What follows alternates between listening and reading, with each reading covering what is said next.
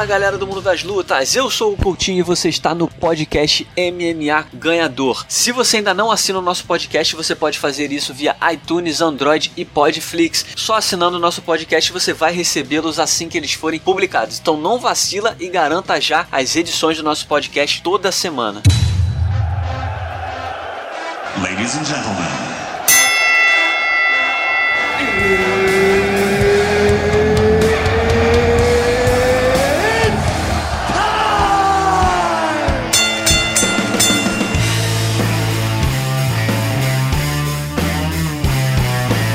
Galera do mundo das lutas, o convidado especial dessa semana é o Zeca Azevedo do Combate.com. Ele que acompanhou muito de perto os bastidores aí do UFC 223. Ele está falando com a gente direto de Brooklyn, Nova York. Seja bem-vindo, Zeca. Obrigado, Coutinho. Prazer estar falando com você e com os amigos.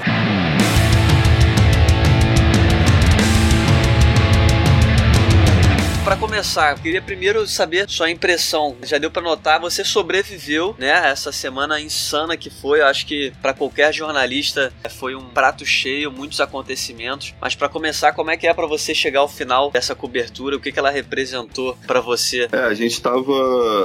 É, quando o UFC começou no sábado, parecia até que era mentira. De uma semana tão confusa e, e me chamou atenção também a imprensa americana, né? É, assim, minha segunda vez cobrindo o UFC fora do Brasil. É, tinha ido a Las Vegas no último UFC do ano passado. Enfim, quando você tá no meio do turbilhão, às vezes você não tem noção do quão grande é aquilo que tá acontecendo, né? Mas olhando para a imprensa americana também assustada, muito jornalista que tá acostumado a cobrir, enfim, o UFC, UFCs grandes como esse há tanto tempo, é, aquilo me chamou a atenção. Eu falei, pô, se esses caras estão assustados, é porque a coisa realmente é muito grande, né? Porque no meio do turbilhão você só tá querendo ir atrás da notícia, tentando entrevistar alguém, enfim, e reportar pro público e tal. Então, no meio do turbilhão, às vezes você não tem noção. Mas realmente foi uma semana que parecia não ter fim. Depois de tudo que aconteceu com o Conor, veio uma pesagem também, Max Holloway fora da luta. Então, assim, a cada acontecimento você pensava, pô, não é possível que isso está acontecendo. Mas quando começou a UFC no sábado, eu falei, bom, agora vai. E o evento também foi muito bom, com boas lutas. Brasileiro ganhando. Então, assim, quando chegou o sábado final da coletiva, eu falei, bom, agora já foi, graças a Deus, também terminou. Fortes emoções, né, Zeca? Agora, para começar, pra galera que tá ouvindo a gente, muita gente, tanta coisa aconteceu, só para contextualizar a galera que talvez tenha perdido alguma coisa. Para começar, o Khabib Nurmagomedov ia enfrentar o Tony Ferguson, mas durante a semana ele teve vários outros adversários, né? O Max Holloway chegou para pesagem, mas acabou vetado pela comissão atlética que não estava em condições físicas, não estava saudável, né, para uma disputa de cinturão. Aí depois o UFC acabou cogitando aí o Anthony Pettis, o Paul Felder e acabou que o Al Yaquinta que enfrentou o Khabib Nurmagomedov. Mas antes dessa confusão em relação ao adversário do Nurmagomedov, a gente teve aí o furacão Conor McGregor que passou pelo Brooklyn em Nova York o McGregor ele chegou com uma gangue, né? Chegou com um bonde pesado lá dos amigos dele e simplesmente atacou o ônibus do UFC que estava no Nurmagomedov. Ele quebrou um vidro com um carrinho que ele jogou, acabou ferindo outros lutadores. Michael Chiesa e Ray Borg ficaram sem trabalhar por conta disso. Eles foram feridos nesse ataque. E eu queria saber primeiro, começando para falar dessa situação do McGregor, é, como é que foi para você que estava lá? Você ouviu alguém falando do McGregor ou você viu ele aparecendo? Como é que foi essa chegada do nada e tão bizarra do McGregor? Bom, acho que eu, eu, posso dizer que o Furacão McGregor passou literalmente do meu lado. Na quarta-feira, teve uma coletiva de imprensa é, com os quatro principais lutadores, Dana White, e ele foi perguntado da expectativa se o Conor viria ou não a Nova York, já que é, a luta principal tiraria do irlandês o título, né, o cinturão no peso leve. Alguém o ganharia. E o Dana afirmou que não tinha essa expectativa de que ele viesse, não acreditava, até disse que gostaria que ele tivesse aqui no Nova York no dia da luta para assistir, mas que ele não acreditava que o Conor, que isso estivesse nos planos do Conor. Bom, e aí menos de 24 horas depois, a gente tem um Media Day, já na entrada da arena Arena, no Brooklyn. Aqui no horário de Nova York, isso aconteceria entre meio-dia e uma da tarde. Acabou o Media Day, as, as encaradas aconteceram tranquilamente, tudo normal. Cerca de 10 minutos depois, eu tinha sentado no chão, perto da porta de saída, porta que dá pra rua, pra calçada mesmo. E ia começar a bater a matéria sobre as encaradas. Quando esse furacão passou do meu lado, tava do lado da porta que dava pra rua, simplesmente entrou esse bando do meu lado correndo. E naquele momento, o meu primeiro pensamento foi assim: deve chegando o staff do, do UFC para retirar as coisas, para desmontar tudo. Eles entraram correndo. Eu falei assim: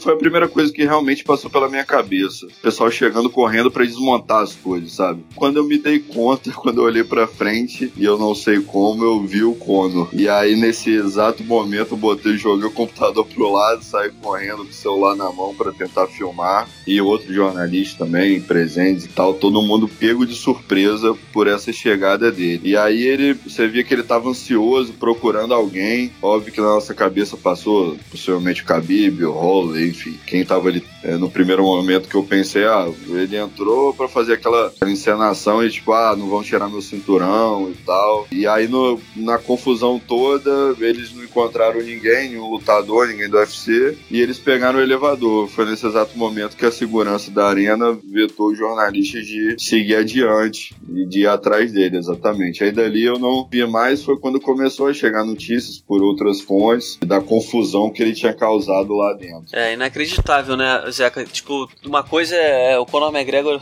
a gente até exalta o trabalho que ele faz de, de popularização, ele é um cara tem uma mídia muito forte, mas acho que nessa atitude ele passou completamente dos limites, né? Uma coisa é ele gerar uma rivalidade, desenvolver uma rivalidade, e outra coisa é ele colocar em risco a integridade física e a tranquilidade, né, de quem tá trabalhando. É um absurdo ele acabar ferindo o Michael Chiesa, o Rei Borg, e até assustando quem tava na, naquele ônibus durante a, esses bastidores aí pré-luta. O que, que você acha que o Dana White já falou depois da luta? Ele teve o Conor teve problema com a polícia dele, vai responder em liberdade a três acusações, né, se eu não me engano. Enfim, vai ter que se resolver com a polícia, mas o que, que você acha que pode acontecer em relação ao UFC? Você espera algum tipo de punição ou multa? Porque o UFC tem uma política de conduta, né? Isso tá no, na cartilha lá. Alguns lutadores até publicaram na internet. Então, quando o lutador viola as políticas de conduta da organização, ele tem que ser punido de alguma forma. Mas você acha que vai acontecer alguma coisa? É, eu, eu assim, é, eu acho que vai acontecer alguma coisa. É, a gente pode debater o que coisa seria essa, né? Diante do que aconteceu, eu esperaria que o natural para mim seria que ele fosse banido do UFC, né? Porque é um cara que entra num lugar,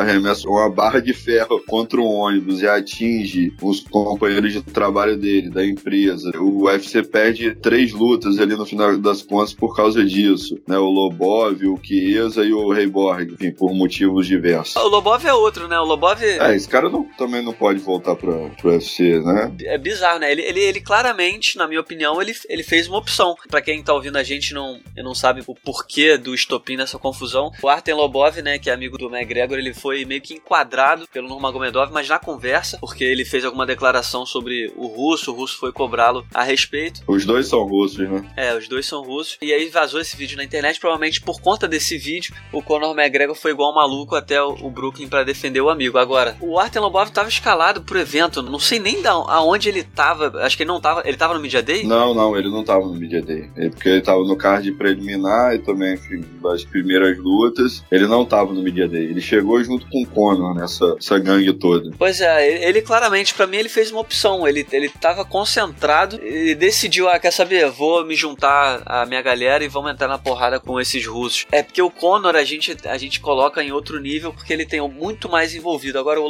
Lobov, porra, pelo amor de Deus. É o cara que abandonou a sua luta, o seu trabalho, para criar toda uma confusão. Exatamente, ele fez uma escolha, né? Exatamente. Fez uma escolha inacreditável. E Zeca, só pra gente fechar o assunto McGregor, o que, que você conseguiu sentir assim em relação. Você conversou com a imprensa lá, é, você trabalha com a Evelyn, né? A Evelyn Rodrigues, que também tem muito conhecimento, especialmente por viver nos Estados Unidos. Mas o que, que, que, que você sentiu assim de toda essa situação relacionada ao Conor? Teve um clima assim de foi mais uma besteira que o Conor se envolveu, mas daqui a pouco tá tudo bem? Ou você teve alguma impressão de que realmente a coisa ficou séria agora? Eu acho que ficou séria porque, assim, é, primeiro eu, eu, eu senti isso também no dia do evento, né? Quando passaram imagens do Conor, um vídeo promocional do UFC no intervalo do kart preliminar pro principal. E aí um, no telão foram exibidos vários, enfim, nocautes e tal. E o Conor tava ali no meio daquele vídeo. E ele foi muito vaiado quando ele apareceu. Então, assim, o povo americano, de um modo geral, os fãs repudiaram muito tudo que aconteceu, né? Tudo que ele causou. E eu acho que a mídia americana também passou por aí. Enfim, o cara foi preso, foi detido, né? Vai responder uma série de acusações. Então todo mundo meio que comentava, falou assim: ó, o UFC pode passar a mão na cabeça dele, dar uma geladeira nele, mas daqui a pouco ele tá de volta. Mas assim, com a justiça americana, ele realmente vai ter, eu acho que a maior dor de cabeça dele. E isso implica em talvez não poder voltar aos Estados Unidos, no, né?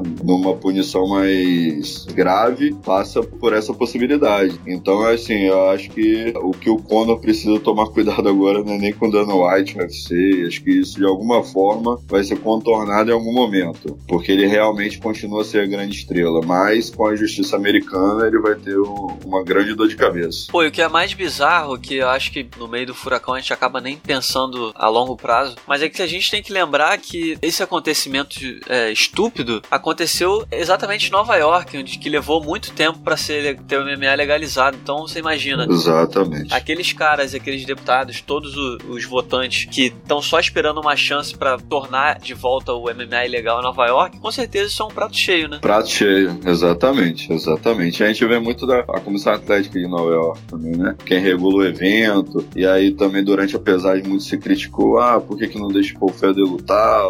Porque eles são muito rígidos. Então na hora eu imaginei, eu falei, cara, tudo que esses caras queriam aqui em Nova York era um acontecimento desse, como você bem lembrou, para daqui a pouco voltar a proibir, enfim, pouco custa. É, pois é, não custa nada.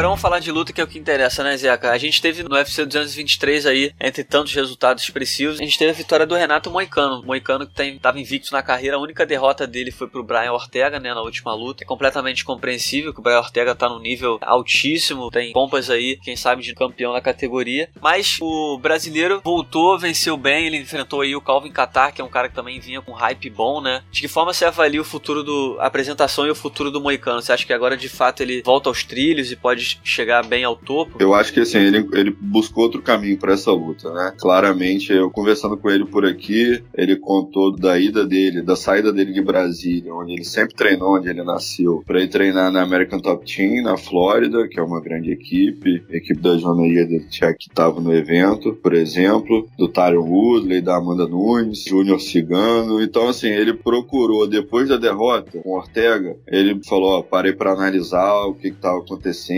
eu precisava sair da minha zona de conforto e vou procurar outro lugar. Ele foi realmente para uma grande equipe. Eu não sei ainda se esse para essa luta isso já fez alguma diferença, acho que é cedo para a gente avaliar, para botar na conta dessa mudança, mas realmente ele passou os últimos cinco meses aqui nos Estados Unidos treinando, então eu acho que a gente pode enxergar na próxima luta, acho que já dá para fazer isso, a gente já pode avaliar né, se essa mudança de caminho dele para onde que pode levar Mas de fato ele fez uma luta realmente muito segura contra um adversário muito duro, realmente. Um adversário que vem de boas, uma série invicta, se não me engano, de cinco vitórias. Mas eu vi do segundo pro terceiro round, ele entrou meio devagar, realmente. Acho que ele perdeu o primeiro round, mas do segundo começou a aplicar uns low kicks, encontrou o caminho ali que estava levantando muito a perna do Kata. E eu acho que ele fez uma luta muito inteligente, segura, do segundo pro terceiro round. No terceiro round ele realmente passou o carro dominou, botou combinações muito fortes para cima do americano e realmente eu acho que ele é um cara muito concentrado, muito seguro, me chamou a atenção esse aspecto. É, o Moicano aí que, na minha opinião, ele tá junto aí de, dessa nova geração de promessas brasileiras, né? A gente tem vários nomes aí vivendo boa fase, eu acho que ele tá nesse grupo aí também. Agora, Zeca, na coluta principal do UFC 223, a gente teve aí a revanche entre a Rusna Mayunas e a Joanna Janjacek, ou Jedrzejczyk. Já adianto, para mim foi uma luta assim espetacular espetacular. Foi uma luta muito técnica, foi de altíssimo nível. No final da luta eu fiquei muito na dúvida de quem poderia vencer essa luta. Eu fiquei com uma leve impressão da vitória da Ioana, mas aí, aí entra aquela coisa que a gente sempre fala em disputas de cinturão que vão para decisão dos juízes. Pro desafiante tirar o título da atual campeã, tem que ser mais convincente. E não foi uma vitória tão convincente assim. Se deixou dúvida, segue a, a atual campeã. Essa foi a forma que eu vi a vitória da Namayunas, que é óbvio, teve méritos brilhantes, foi uma apresentação espetacular, cinco rounds em pé contra a Ioana e lutando muito bem. Acho que foi incrível, a apresentação incrível da Namayonas. Mas queria saber sua análise, como é que você avalia esse resultado? É, eu acho que passa exatamente por isso que você falou. Foi um lutão. O meu sentimento depois da luta foi vitória da Rose. Poderia ser para qualquer lado, acho que sim, mas é isso. Se você tá na condição desafiante, se você tem que mostrar que você é melhor do que o outro para tirar o cinturão dela, eu acho que você tem que realmente não deixar dúvidas, né? Na dúvida, enfim, se eu sou o juiz, dou pra, para campeã. Mas eu vi a Rose muito bem no início da luta. Acho, acho, que os dois primeiros rounds foram dela. E aí depois a Joana melhorou muito. Agora a Rose, todo, muito jab que ela conseguia conectar, entrava muito forte no rosto da Joana. Então eu acho que o punch da, da americana foi decisivo. Acho que ela machucou muito mais a Joana. É, até a Joana posteriormente colocou os números da luta, né? Ela acertou muito mais a, a Rose, o, os golpes, né? Mas ainda assim, o meu sentimento, eu não revi a luta, mas o meu sentimento na hora que a luta acabou foi que a vitória tinha sido pra Rose. No fim das contas, assim, eu confesso que antes da primeira luta, eu jamais diria, acho que muita pouca, muito pouca gente diria que a Rose Namajunas ia vencer a Joana duas vezes. Ah, sem dúvida. Mas eu acho que foi isso que realmente aconteceu. A segunda, a segunda luta, é, obviamente, deixa margem, mas eu acho que a gente não pode em nenhum momento questionar o posto de campeã da Rose Namajunas. Não, com certeza. Eu acho que agora, daqui pra frente, ela vai defender contra outros lutadores e tal, e a Joana vai ver se o futuro dela na categoria peso palha ainda para ter uma terceira chance ou se ela vai subir pros Moscas. Né? Sem dúvida. E, e, o que mais impressiona também na Rose é que é, antes de enfrentar a Joana, ela era conhecida apenas como uma especialista no jiu-jitsu, né? E o que a gente viu foi uma vitória por nocaute e uma outra vitória em cinco rounds, lutando em pé contra a Joana, que é de altíssimo nível, ou seja, se ela aguenta isso contra a Joana, ela provavelmente pode aguentar contra qualquer outra rival que tenha talento na trocação. E curiosamente, a última vitória da Rose, a última vitória, na última derrota da Rose foi contra a Carolina, Carolina Kovalkiewicz, se eu não me engano, né, que tava no card, também tem uma trocação muito boa. Então, isso que venceu a Feliz Harry, né? É, eu, e quem sabe aí pode acabar cavando a chance dela, mas eu espero que a brasileira Jéssica Andrade seja a próxima desafiante aí. Exatamente. A Rose tá merecendo, né, Zé?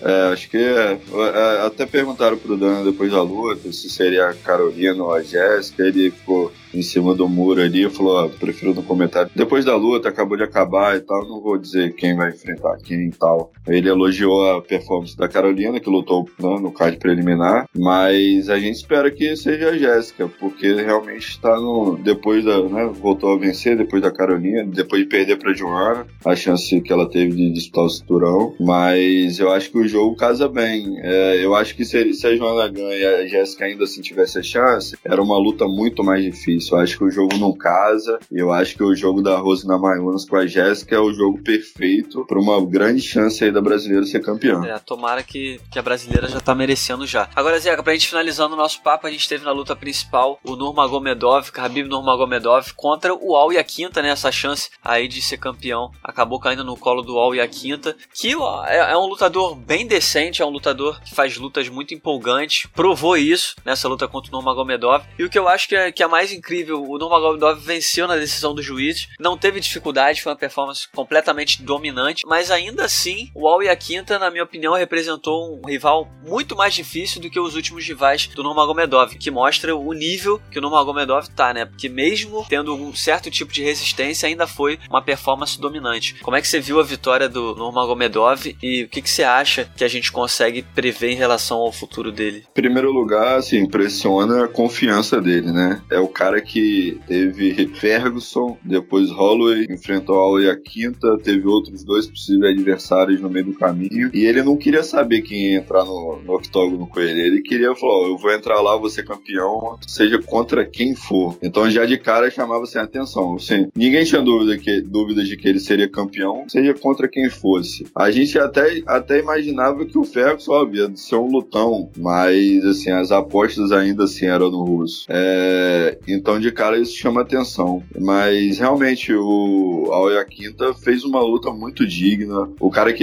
assim, a estratégia basicamente foi para cima de cara, tentou machucar o russo na luta em pé, mas é, era aquilo. Na hora que o. Nos dois primeiros rounds que o, o russo foi para cima, catou a perna, um abraço. Tentou finalização. O americano foi muito. mostrou muito gás ali no, no chão, né? Evitar a finalização. E o cara que estava preparado para três rounds aguentou cinco, né? Do terceiro pro quinto round, ele evitou todas as tentativas de queda do, do Khabib e fez uma luta realmente que, assim, ele saiu muito mais engrandecido apesar da derrota. Sem dúvida, né? Então, assim, acho que para ele foi muito bom, né? Ele abriria o card para eliminar o Paul Felder, foi para a luta principal. O Dana fez aquele mistério se daria o cinturão se ele ganhasse ou não. Então, acho que e, e quando ele fez a luta em pé com o Khabib, foi quando o Gás já estava no final que ele não conseguia mais conectar os, os golpes dele, né? E ele tomou muitos jabs no rosto, mas quando ele conseguiu conectar nos, nos três primeiros rounds em que ele fez a luta em pé, quando foi possível, ele realmente mostrou um punch,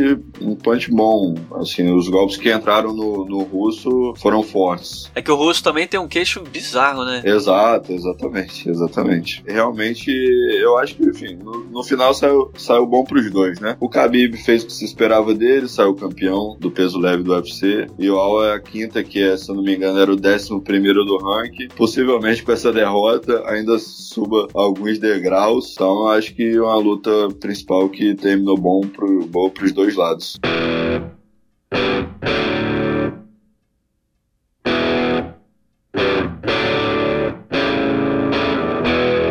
Queria falar um pouquinho só do UFC Fight Night que acontece nesse fim de semana. A gente vai ter aí o UFC Fight Night direto de Glendale, nos Estados Unidos. A gente tem vários brasileiros em ação, né? A gente tem o Alex Cowboy, Cara de Sapato, Wilson Reis, Gilbert Durinho e Diego Lima. Quem que você destacaria aí? Quem que tá te deixando mais ansioso para entrar no octógono nesse evento aí que tem como luta principal o Dustin Poirier contra o Justin Gage, que também é tiro, porrada e bomba, né? Aquela luta piscar, perde. Exatamente, é lutaço. Mas eu acho que o Cowboy pegou uma luta de última hora, né? Com o Ponit. E, assim, o Cowboy sempre faz ótimas lutas. É um cara que não tem medo. É o cara da porrada, né? É o cara que não tem. Na hora da. Não, não espere muita técnica dele, mas espere muito coração, porradaria total. Então, eu acho que acho que é uma luta que eu tô aguardando. Assim, dos brasileiros, é uma luta que eu fiquei na expectativa bem grande de assistir. Acho que, se eu não me engano, é a coluta principal, né? Na verdade, eu acho que o UFC botou como coluta principal o Israel Israel Adesanya, que é meio que uma promessa, e o Mark Vettori. Entendi, o italiano, né? É, mas o Condit e o Cowboy tá ali na, no card principal. Porque é um lutão, né? O Condit, pô, o Condit ele tem um estilo assim, uma trocação apuradíssima, é muito técnico. E como você falou, o Cowboy é coração, vai para dentro. Tem tudo para ser uma das melhores lutas da noite, né? É isso. Na expectativa aí já esse. Depois dessa semana já tem.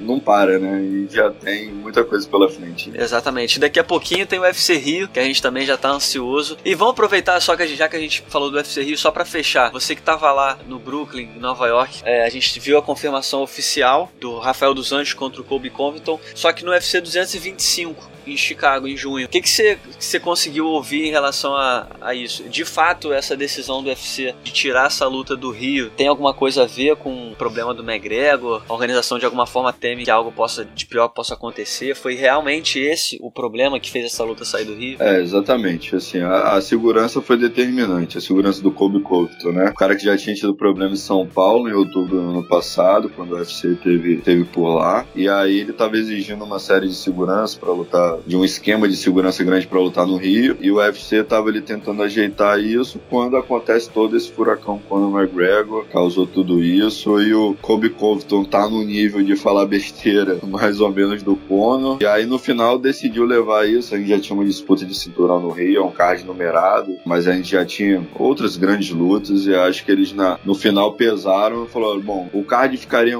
maravilhoso, muito bom, mas já é um card de peso, vamos levar essa luta então para Chicago, um ambiente neutro, que não vai ter problema de segurança. Então realmente isso foi, foi decisivo. O UFC teve uma reunião logo depois do, do incidente e isso influenciou a, a essa luta do, do Rafael dos Anjos com o Kobe Covington, que ainda não tinha sido oficialmente anunciada, né? Então ele tinha essa, essa carta na manga.